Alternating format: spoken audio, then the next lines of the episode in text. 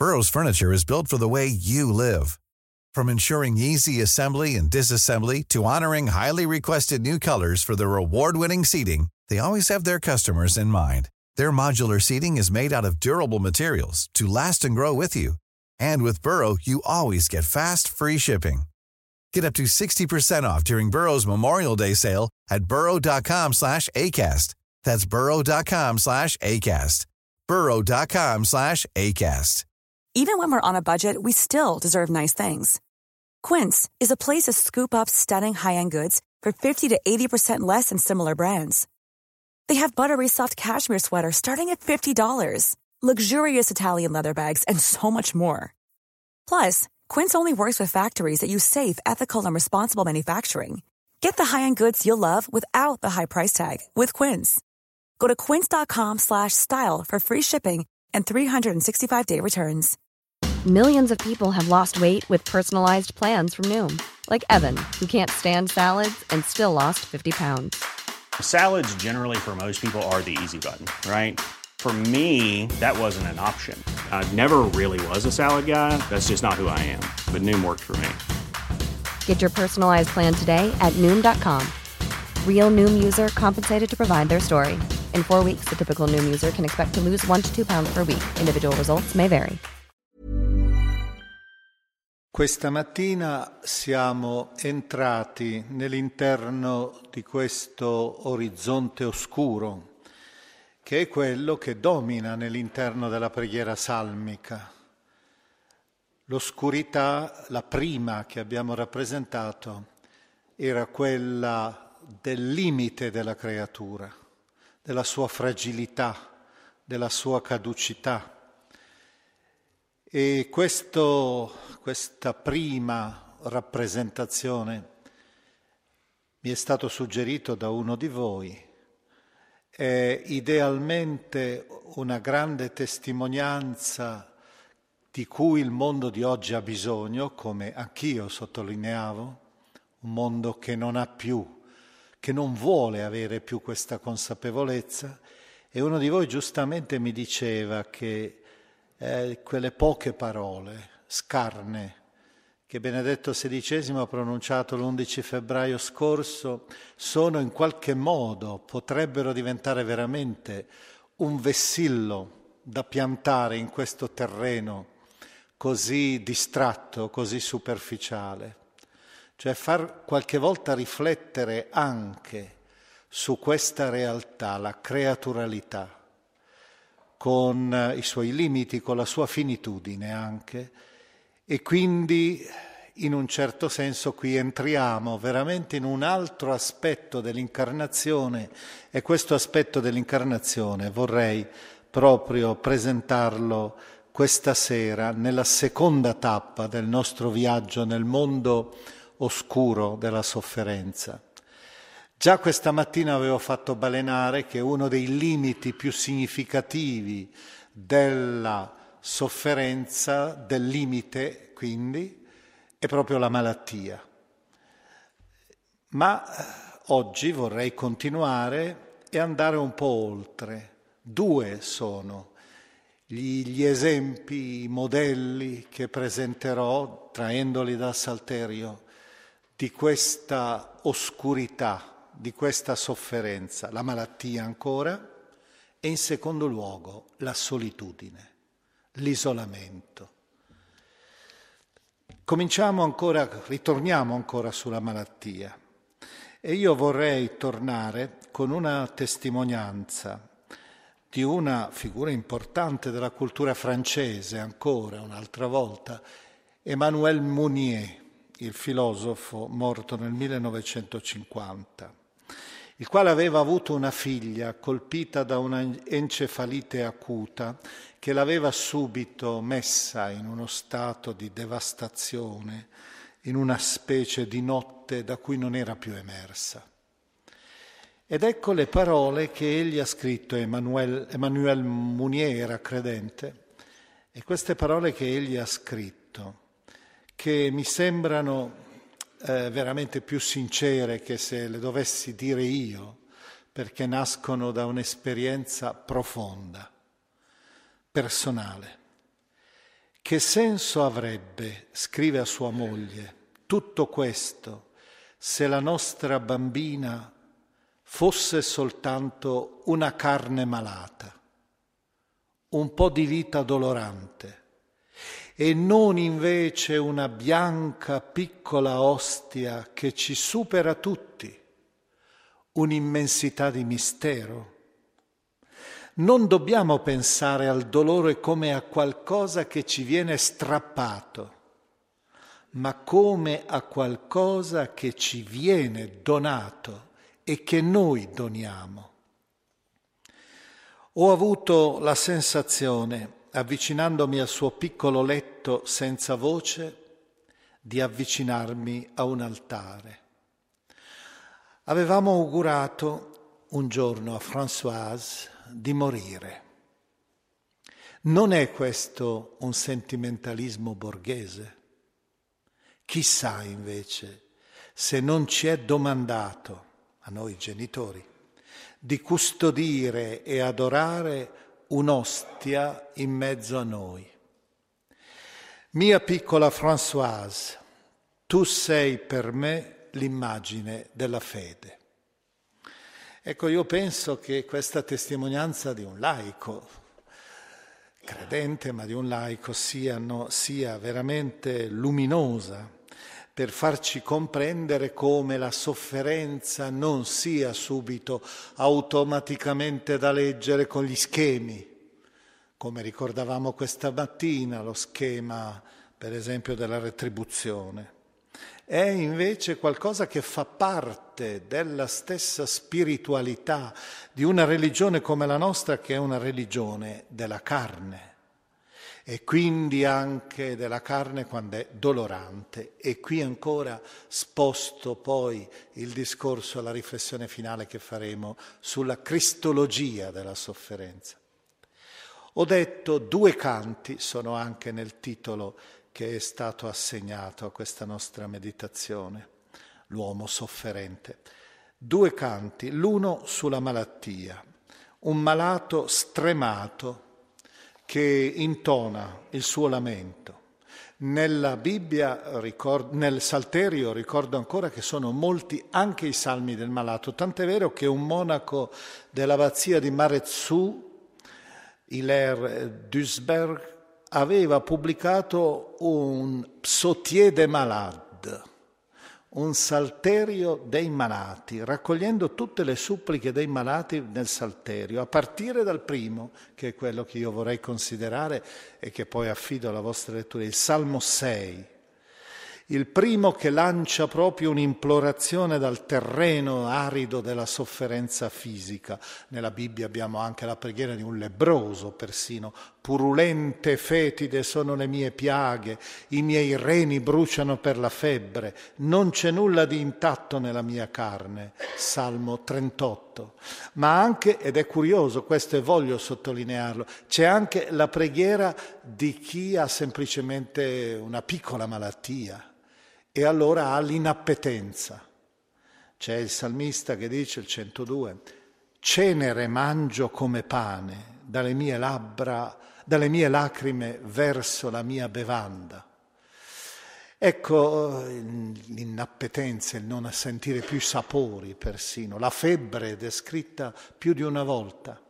Ed ecco di fatti il nostro orante che prega un po' ricordando che le ossa tremano per la febbre, le lacrime scendono dagli occhi, il letto è il luogo dove si trascorrono ore infinite, ore amare. L'incubo della vecchiaia e della morte si profila davanti a lui e c'è la solitudine poi, l'abbandono da parte anche degli amici di un tempo. Pietà di me, Signore, prega, sono sfinito. Guariscimi, Signore. Tremano le mie ossa. Il respiro è turbato. Ma tu, Signore, fino a quando? Sono stremato dai lunghi lamenti, ogni notte inondo di pianto il mio letto, il roro di lacrime il mio giaciglio. I miei occhi si consumano a causa del dolore, invecchiano tra tante mie afflizioni, e tre organi, vedete, che entrano in scena, la gola, il respiro, che non c'è più, che poi è il principio vitale, le ossa, che è la struttura dell'essere fisiologico che tremano sotto la, la, la sferza della febbre, e poi gli occhi che si affievoliscono nel pianto, nelle lacrime. Alla fine però c'è sempre questa linea di luce, la certezza cioè che non, se anche gli amici mi hanno abbandonato, lui non mi lascia. Il Signore ascolta la mia supplica, l'ultimo versetto. Il Signore accoglie la mia preghiera. Ecco, questo della malattia non voglio aggiungere altro, lascio così questa preghiera tenendo conto, ecco, soltanto lasciando come appello questo, la pastorale della sofferenza deve essere una delle componenti fondamentali della nostra esperienza religiosa, come lo è stato nei secoli. E questo è proprio l'aspetto positivo, direi anche, della nostra vicinanza alla sofferenza. Infatti la Chiesa nella sua storia ha ininterrottamente questa sequenza di santi che, che si sono totalmente consacrati alla sofferenza, alla sofferenza fisica, a questa profonda anche umiliazione. Vorrei invece fermarmi qualcosa di più, un momento di più sulla seconda sindrome, quasi diremmo, sulla seconda sofferenza, quella della solitudine, dell'isolamento, il campo da gioco di Satana, come lo definiva uno scrittore russo. Ebbene, eh, io qui vorrei ricordare quel salmo che ho citato proprio la prima sera. Abbiamo citato per quel suo avvio un po' particolare, eh, che è diventato poi anche in questo caso una musica straordinaria, il Sicut Cervus di Palestrina, che appunto si basa su questo salmo che, come dicevo, è stato erroneamente diviso in due parti dalla tradizione, ma è unico, 42-43, un unico salmo.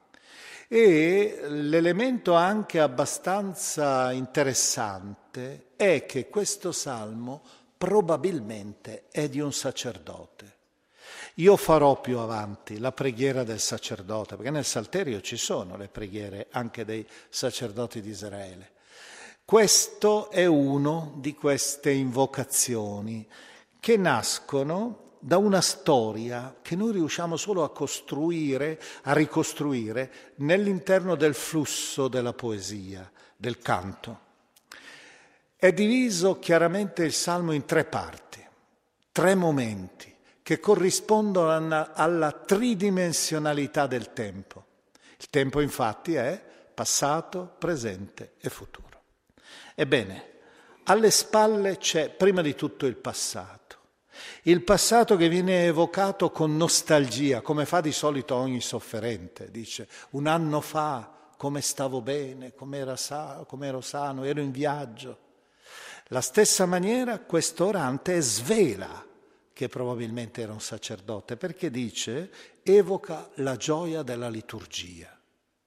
Dice, l'anima mia si strugge ora al ricordo di quando precedevo la folla processionalmente fino al Tempio fra canti di gioia e di lode di una moltitudine in festa.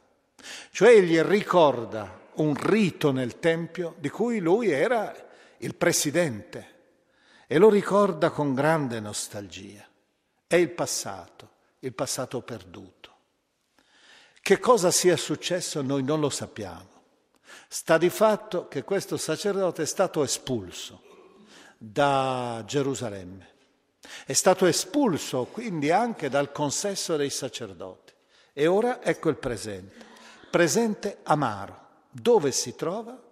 È in esilio è in esilio in Galilea, ai piedi del monte Hermon, dalle cui, nub, dalle cui rupi, come ben sappiamo, scorre, nasce il Giordano. Ecco perché c'era quella evocazione della sete.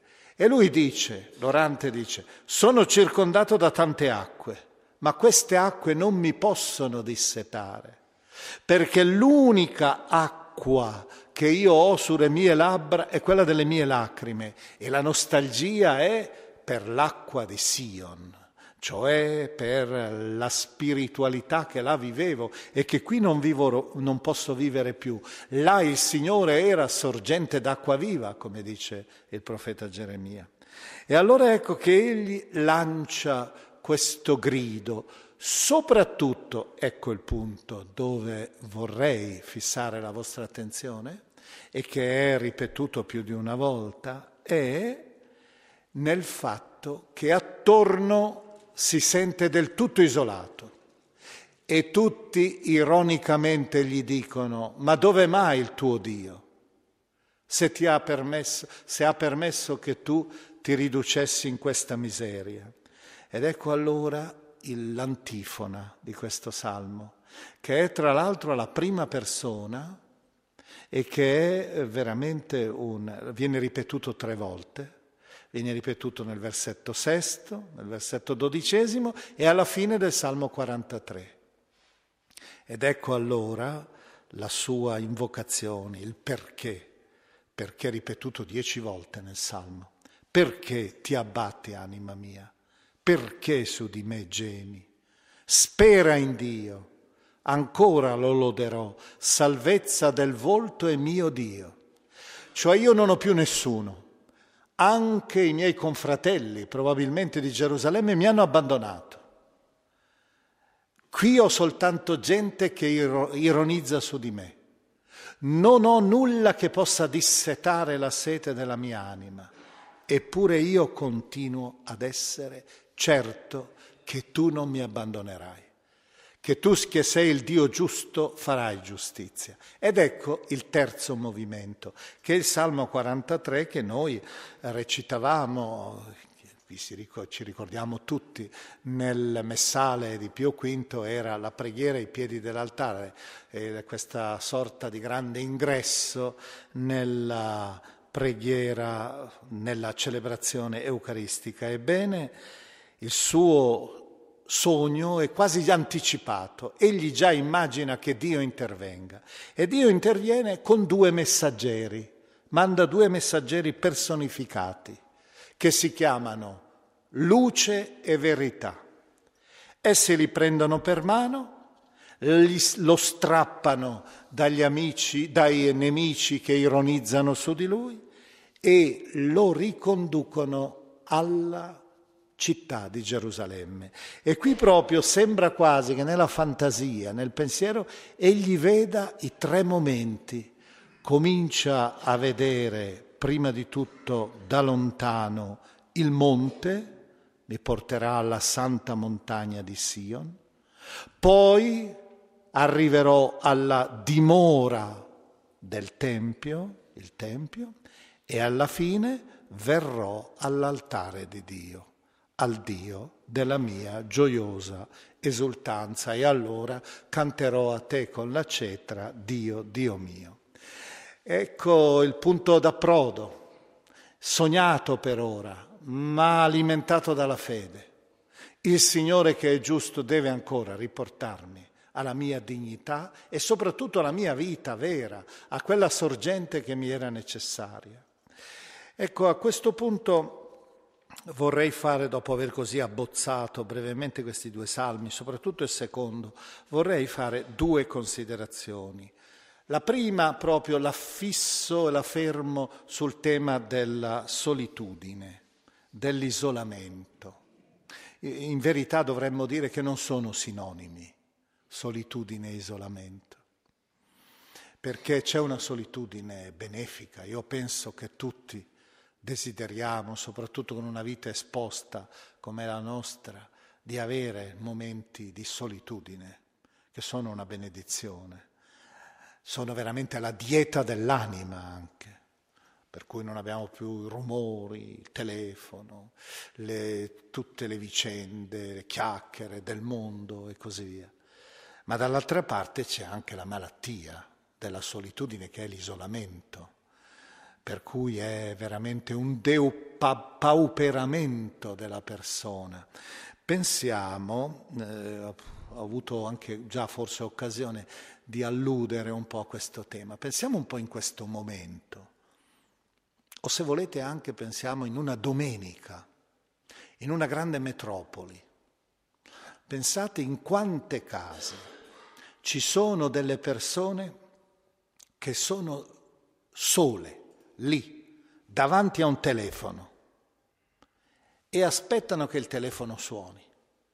Perché se il telefono suona è segno che c'è qualcuno che si ricorda ancora di loro. Aspettano che il campanello di casa suoni, perché vuol dire che almeno arriva una persona a trovarli. E invece resterà muto tutto il giorno in questi grandi condomini in cui non ci si conosce neppure sullo stesso pianerottolo. Magari è una persona malata, è una persona anziana, è uno straniero che non avrà mai un altro che gli farà un gesto affettuoso, una carezza, continuerà a rimanere in questo isolamento. Ecco, questo isolamento magari anche con la tristezza di sapere che i tuoi giorni saranno sempre così, è veramente una grande prova, una grande sofferenza. È per questo che visitare gli ammalati è veramente una delle grandi opere di carità, di misericordia e andare anche soltanto a parlare, non a portare qualcosa. Una delle cose terribili di solito che il sofferente è stato detto, e giustamente, che il sofferente capisce, e quando tu vai per consolarlo così, perché, o per visitarlo anche, e quando si accorge che, perché lui comincia a raccontarti un po' la sua vicenda e ha bisogno solo di ascolto, ebbene quando si accorge che tu lentamente cerchi di sollevare il polso la, la, della camicia per vedere l'orario, perché te ne devi andare questo è tremendo per un malato, per un sofferente. Eh, mi viene in mente ora un bellissimo racconto di Chekhov, eh, intitolato Malinconia, dove c'è un vetturino, Yonah, questo vetturino, il quale è disperato dentro di sé, desolato, e vuole raccontare a qualcheduno, a quelli che porta, solo che nessuno ha tempo di ascoltarlo. Anzi, e allora lui a un certo momento grida, ma a chi dirò mai la mia?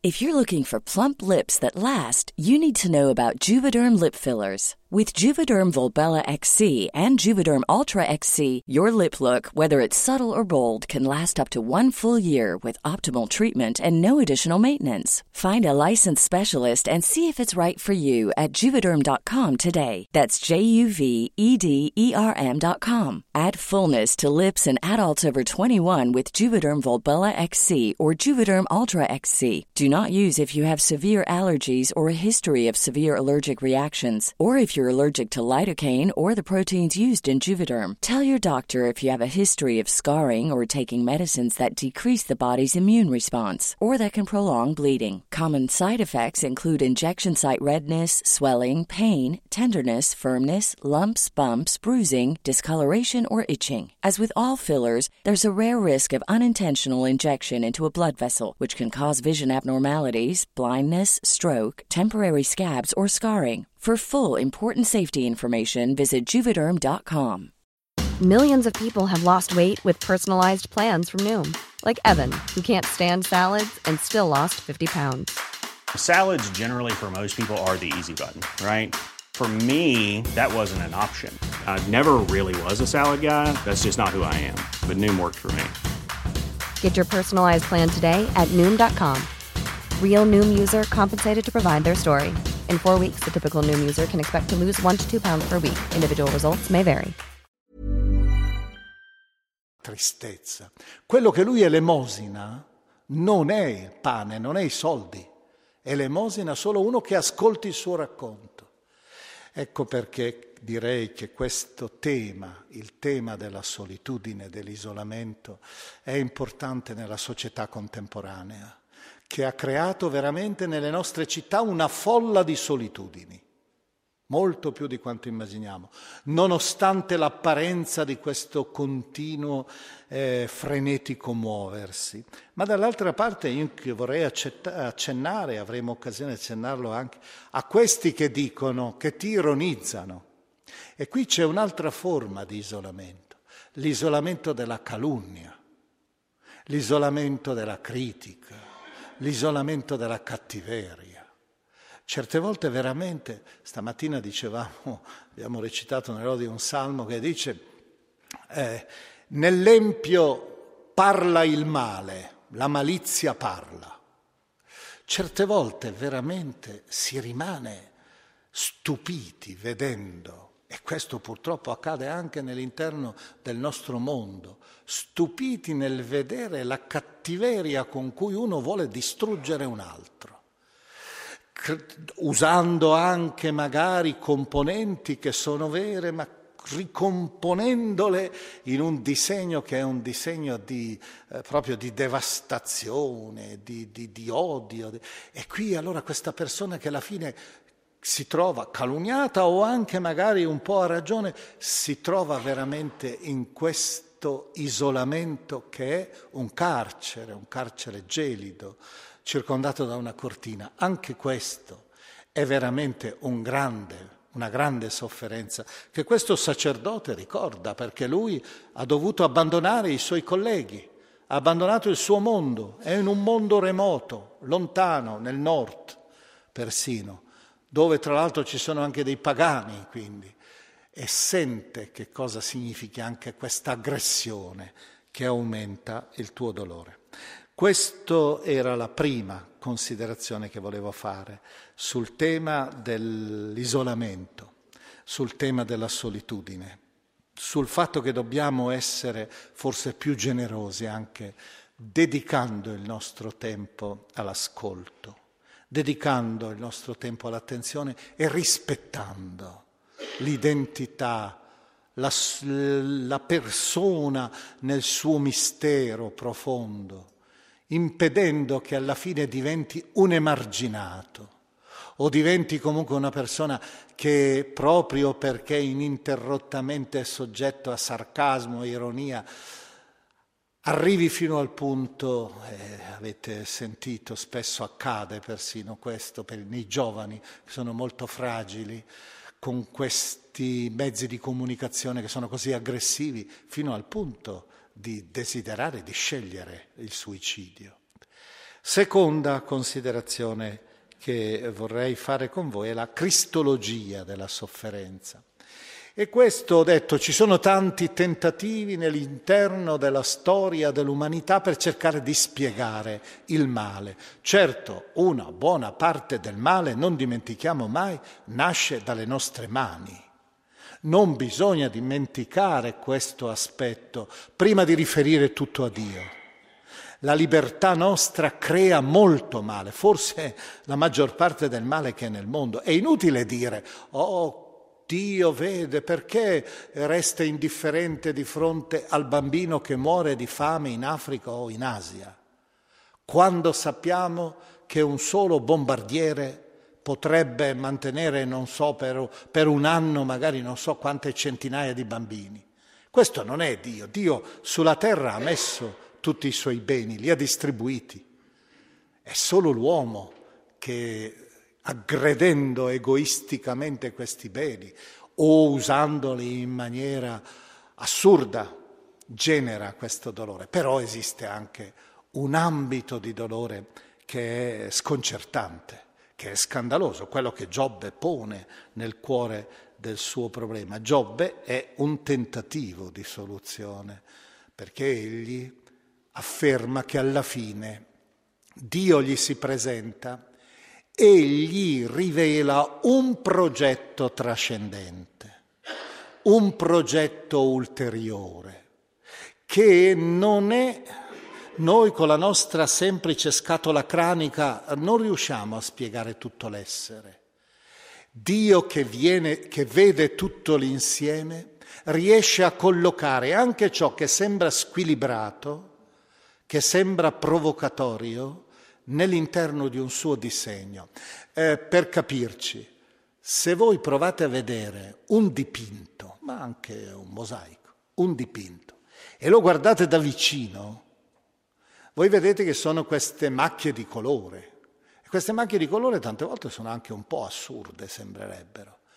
in quella minuta contemplazione. Guardiamo tutto l'insieme ed ecco che abbiamo un capolavoro. Ecco il disegno d'insieme, lo vede uno che è capace di vedere la totalità, noi vediamo soltanto questo piccolo settore. Ecco perché Giobbe incontra Dio che gli fa un lungo discorso su tutto l'essere e su tutta la storia anche, dicendo tu che cosa riesci a vedere di questo? Solo alcuni particolari. Io vedo tutto e riesco a collocare anche questo che per te è solo una macchia sbagliata di colore. Lasciamo però, e noi vediamo invece la scelta cristiana è ancora profondamente diversa. La scelta cristiana, come diceva il poeta francese Claudel, Dio non è venuto a spiegare la sofferenza, Dio è venuto in Cristo a riempirla della sua presenza. E questa è proprio la caratteristica, direi, della visione cristiana della sofferenza.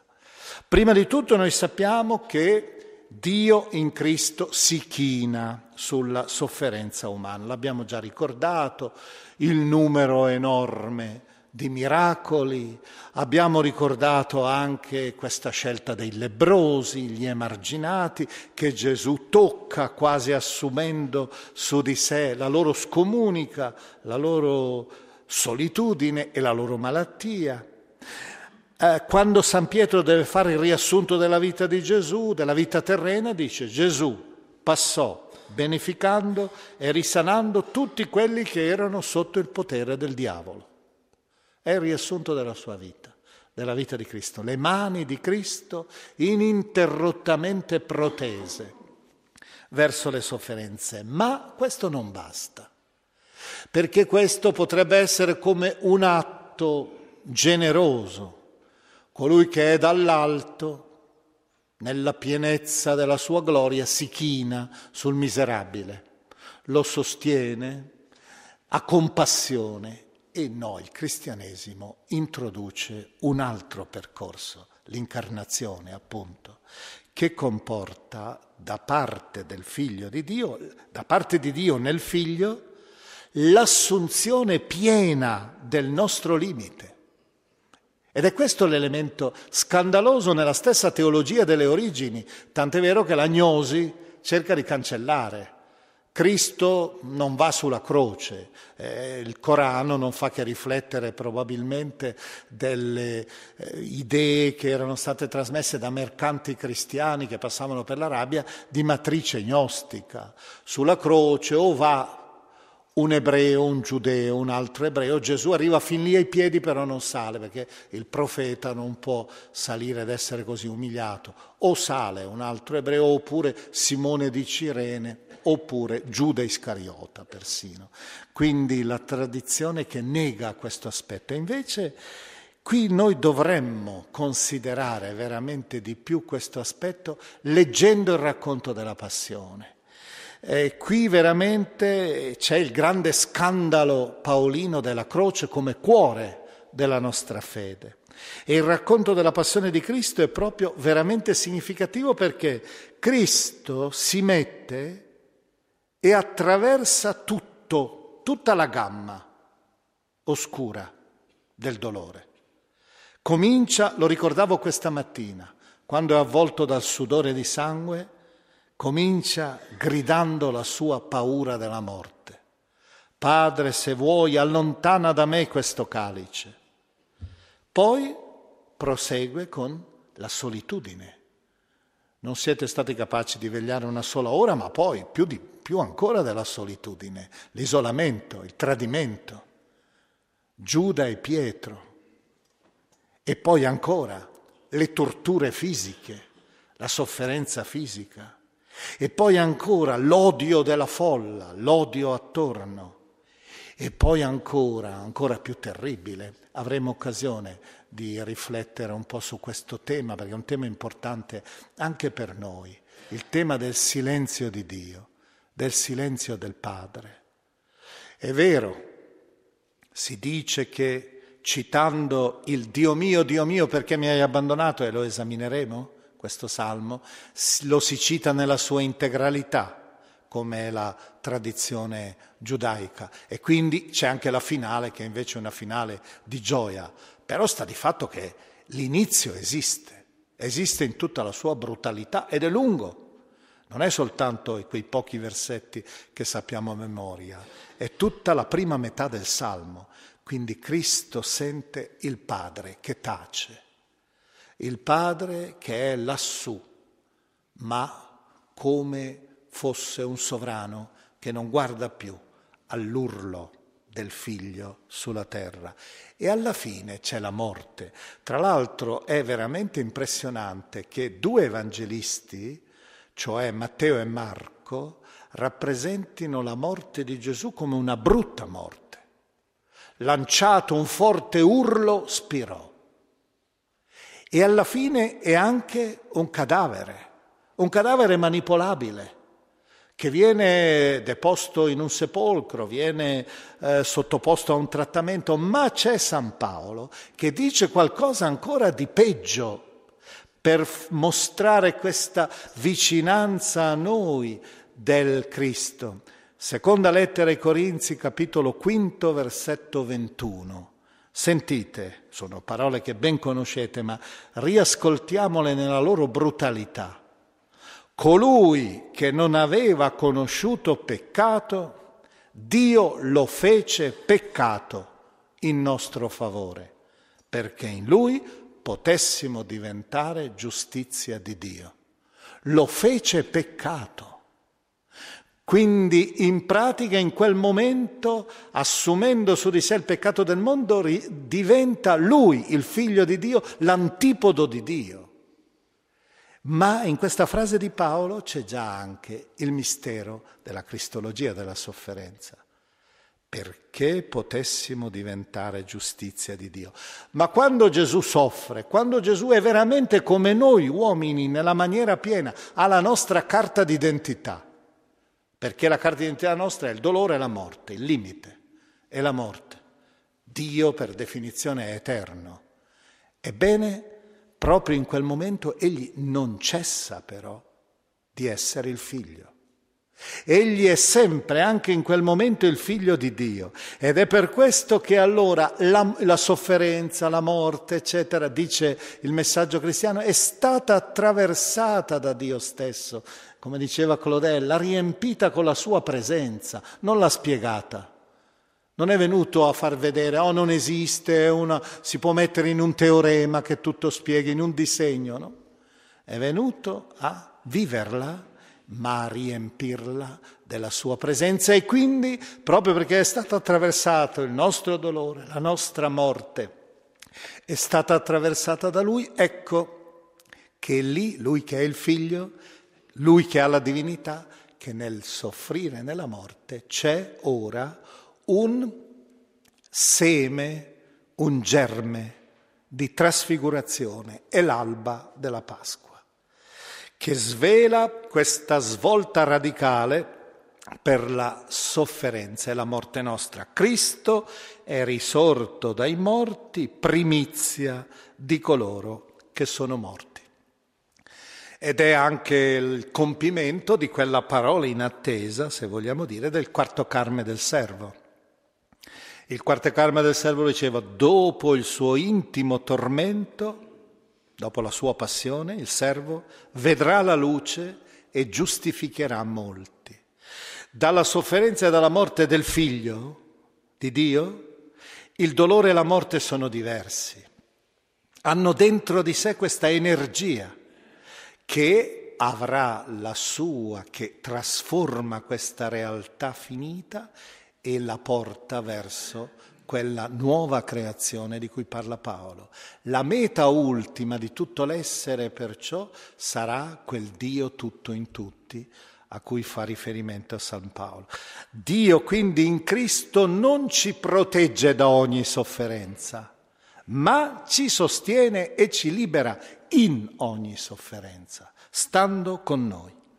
Ecco, io concludo la mia riflessione, evidentemente semplificata sempre, non è una riflessione con tutta la sua articolazione teologica ed esegetica, ma è proprio uno stimolo perché anche noi abbiamo a vivere questa realtà che è il dolore, perché il dolore è un patrimonio un'eredità che noi tutti abbiamo in tutte le sue forme, in tutti quei colori che esso assume. E vorrei eh, concludere, come sono solito fare appunto, con, lasciando la voce ad altri che siano, che esprimano meglio anche un po' l'impegno che noi dovremmo avere anche per la nostra esistenza. Ho già fatto cenno ad alcuni impegni per quanto riguarda la solitudine, per quanto riguarda l'isolamento, per quanto riguarda l'assistenza, la pastorale della sofferenza. Ma vorrei finire proprio con uh, due, una testimonianza e una preghiera. E la testimonianza, se mi permettete, proprio anche per la familiarietà che c'è tra di noi, conduciamo buona parte della nostra vita, anche se non proprio insieme, però eh, quasi in contatto costante, è una testimonianza come ho fatto altre volte, in maniera molto personale. E proprio questa mattina io ho ricevuto una lettera datata 15 febbraio che mi viene, mi proviene da un mio antichissimo compagno di studi dell'adolescenza, della giovinezza. E le sue parole ci fanno vedere come tante volte questi laici sono un esempio per noi, proprio un esempio di fede anche, come ho iniziato con Munier. Vi leggo solo l'avvio di questa sua lettera, la firma con la moglie che conosco. Ti dobbiamo innanzitutto dire che il 26 gennaio nostra nipote Antonella di vent'anni è morta. Se n'è andata alla casa del padre. Abbiamo partecipato intensamente a questi due anni di malattia, vissuta e accettata con fede, con pazienza, con grande dignità così come aveva chiesto al Signore. L'ultimo periodo è stato il più faticoso, perché la vedevamo consapevole del suo male e del poco tempo che le rimaneva. Eppure continuava ad essere amante della vita e attenta ai suoi più che a se stessa, i suoi genitori. Facciamo fatica a pensare ad un'assenza definitiva. Ci pare che la comunione debba riprendere e così è, seppure a un livello diverso e più misterioso. Certo, l'esperienza della morte ci trova sempre impreparati. Da lei però abbiamo imparato ad affidarci ad un amore che in certi momenti è misterioso e non facile.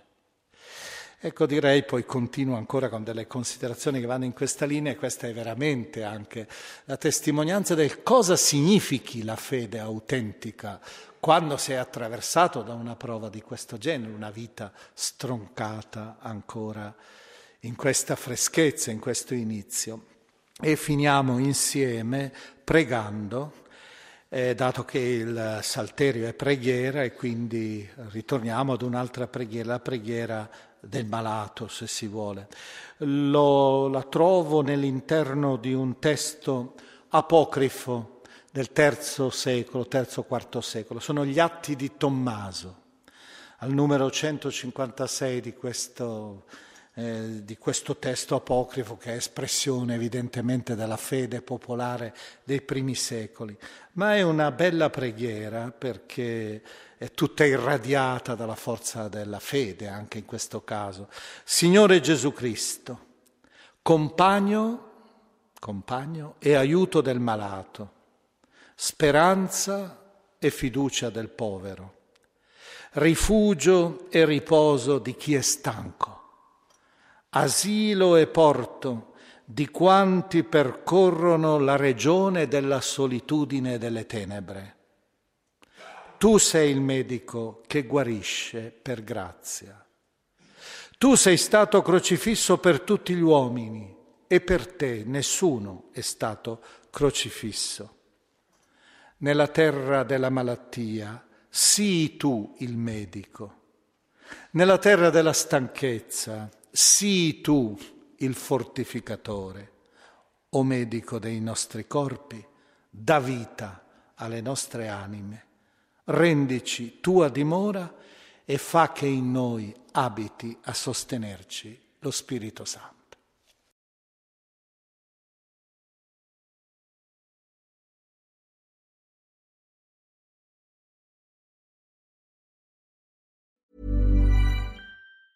Mom deserves the best, and there's no better place to shop for Mother's Day than Whole Foods Market. They're your destination for unbeatable savings, from premium gifts to show-stopping flowers and irresistible desserts. Start by saving 33% with Prime on all body care and candles. Then get a 15-stem bunch of tulips for just $9.99 each with Prime. Round out Mom's menu with festive rosé, irresistible berry chantilly cake, and more special treats. Come celebrate Mother's Day at Whole Foods Market. Planning for your next trip? Elevate your travel style with Quince. Quince has all the jet setting essentials you'll want for your next getaway, like European linen, premium luggage options, buttery soft Italian leather bags, and so much more. And it's all priced at 50 to 80% less than similar brands. Plus, Quince only works with factories that use safe and ethical manufacturing practices. Pack your bags with high-quality essentials you'll be wearing for vacations to come with Quince. Go to quince.com slash trip for free shipping and 365-day returns.